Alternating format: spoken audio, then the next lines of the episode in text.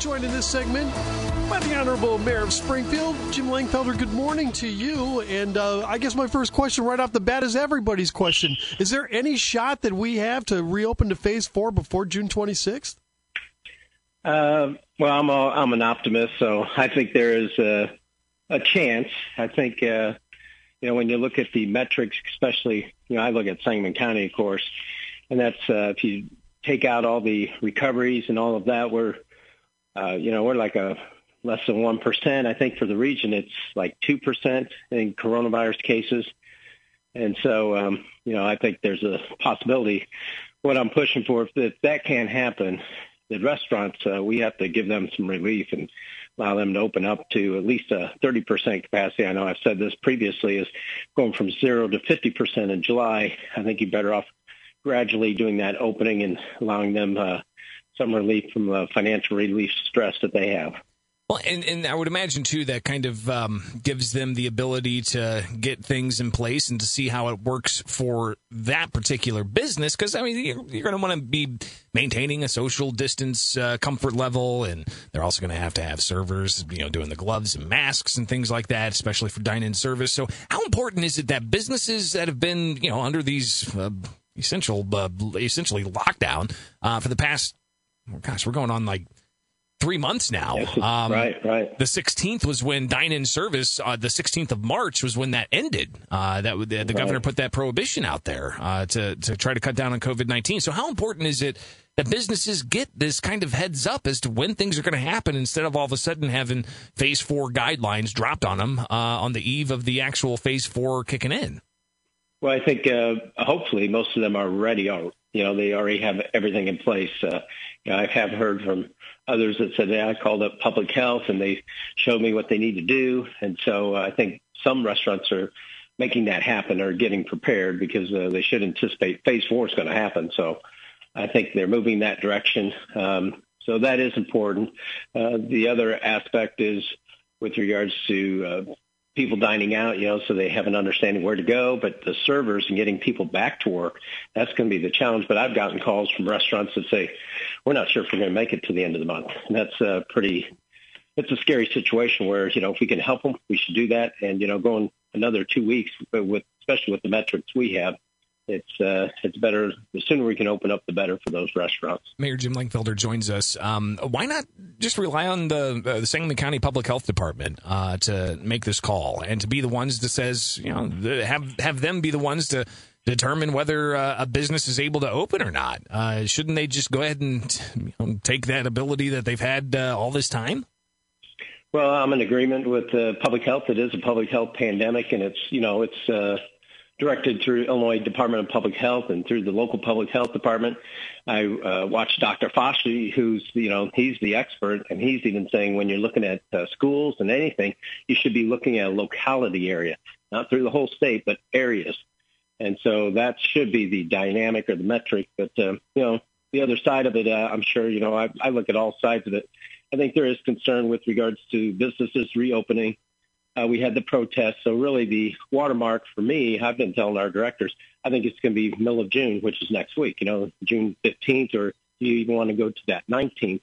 I think if, you know, you don't see a spike up uh, with cases, I think you should allow uh, moving in that direction um, of opening up, or at least, like I said, opening up restaurants uh, internally at least to 30 percent uh, moving that direction. Mayor Jim Langfelder is with us on News Talk 94.7 and 970 WMAY in the morning news feed. Mayor, why not just go rogue? I mean, we see the, the, the threatened, uh, you know, yeah, we see the threats, you know, backing off from Governor Pritzker. You know, I mean, he, he, threatened Madison County at first. He's backed off of that or whatever. Why not just uh, you make the call and say 30% now?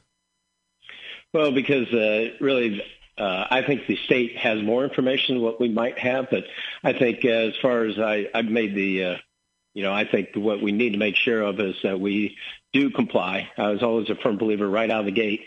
And, uh, you know, you're seeing spike ups in other states. You know, now there's 19. I think Arizona's received record numbers. They're busting at the seams with regards to the medical area. And so, um, you know, I'm, I'll continue to uh, move in that compliance phase. It is a health pandemic. It's been kind of thrown in the mayor's laps across the country, uh, where they don't have control over the health side of it. But when it comes to enforcement, now nobody wants to touch it, and then they want to throw it in the mayor's laps. And this is all mayors. So uh, really, there needs to be a, coordinated effort. I'm a firm believer in that. That's why, you know, we will continue to comply and uh, continue to, uh, you know, give information to the governor's office and, you know, encourage them to take a look at our area, our region, and move in that direction. The Illinois Municipal League, um, and then we're in agreement with it, you should be looking at every 14 days. And, uh, you know, that's kind of the standard that a lot of people are going towards. So I think that's should be the case here. And the governor has uh, shown that he has moved off that dynamic or the Restore Illinois model and got some flexibility when he felt comfortable moving that direction.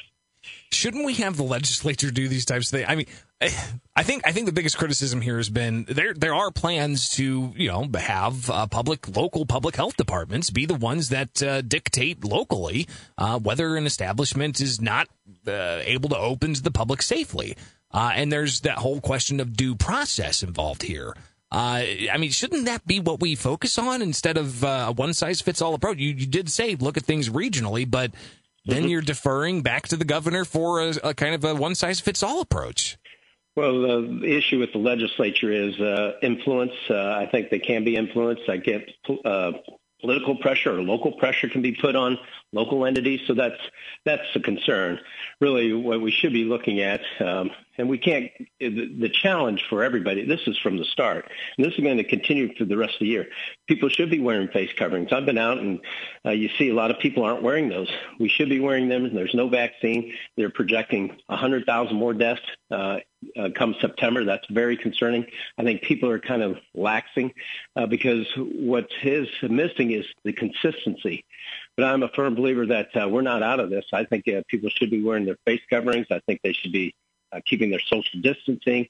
And then that would give greater confidence for the governor to take action. But putting in the legislature's lap, I think, uh, you know, of course, the majority rules in that situation, but really you have to have the leader that uh, makes that call and stands by it and really make sure that the public health is held to that standard. But it needs to be in conjunction with the information and uh, what makes sense from the economics and that proper balance and moving forward. But, you know, our numbers are so low.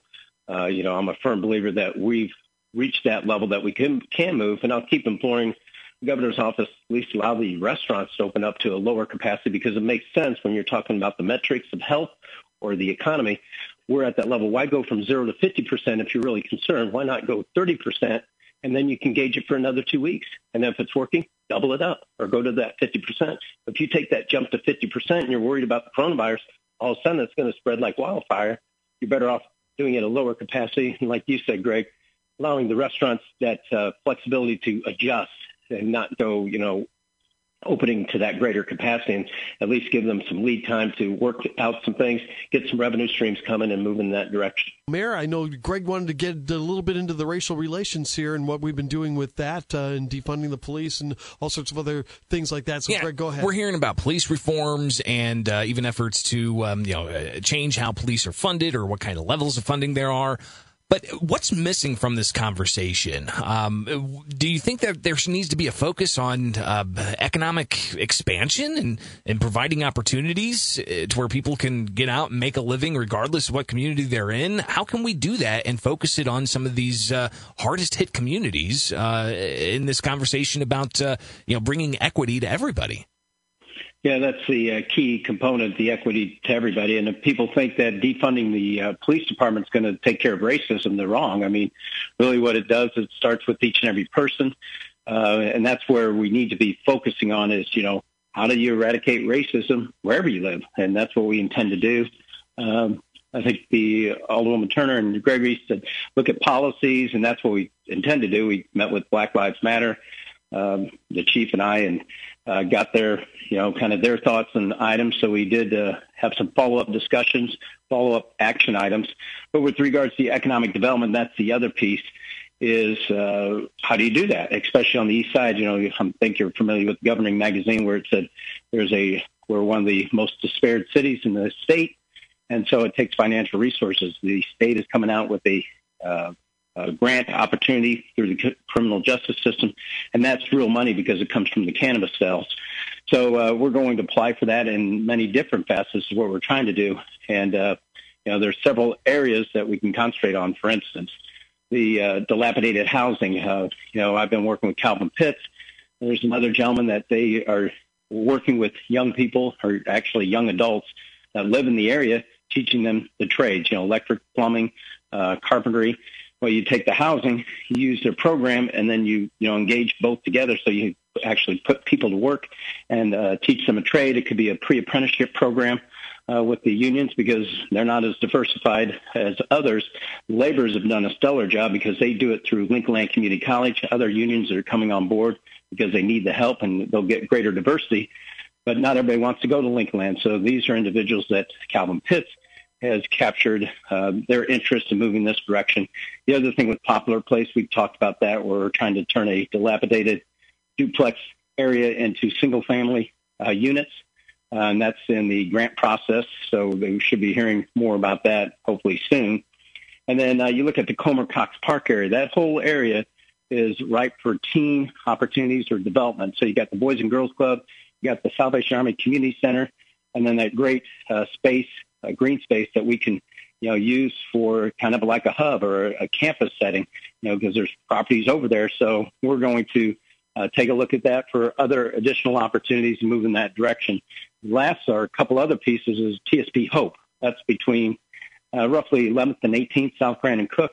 That's a plan that's been on the shelves for a long time, never had the financial resources. That's why we extended the East Side TIF. And we'll relook at that plan and reengage the community with that but bring it up to the level and get the financial resources to actually implement the plan um, and you know restore the structures over there. And then the final one would be, of course, the Pillsbury area that we talked about. I tried to get the TIF extended, so Madison Park Place used to be the Hayes Homes. That's fully developed. We'd like to extend the TIF to take in the Pillsbury area, so it gives us financial resources we couldn't get it through the legislature because we didn't have all the governing bodies supporting it. So uh, this gives us the opportunity to kind of put the pressure on them to write the letters of support for that dilapidated area that really needs financial resources to move forward. Yeah, look at that. Uh, that's uh, pretty incredible. Yeah, uh, you've got a lot of different things going on there. Um, let's uh, see all this come to come together and uh, get those opportunities uh, ready and let's get people trained. Let's get people working. Right, the, because that's our greatest asset is our people, and that, that's what we need to invest in. And those give us the opportunity to do that. But the one thing that the city has, and this isn't just the city, it needs to have private sector investment. They have opportunity zones uh, created to kind of attract investors.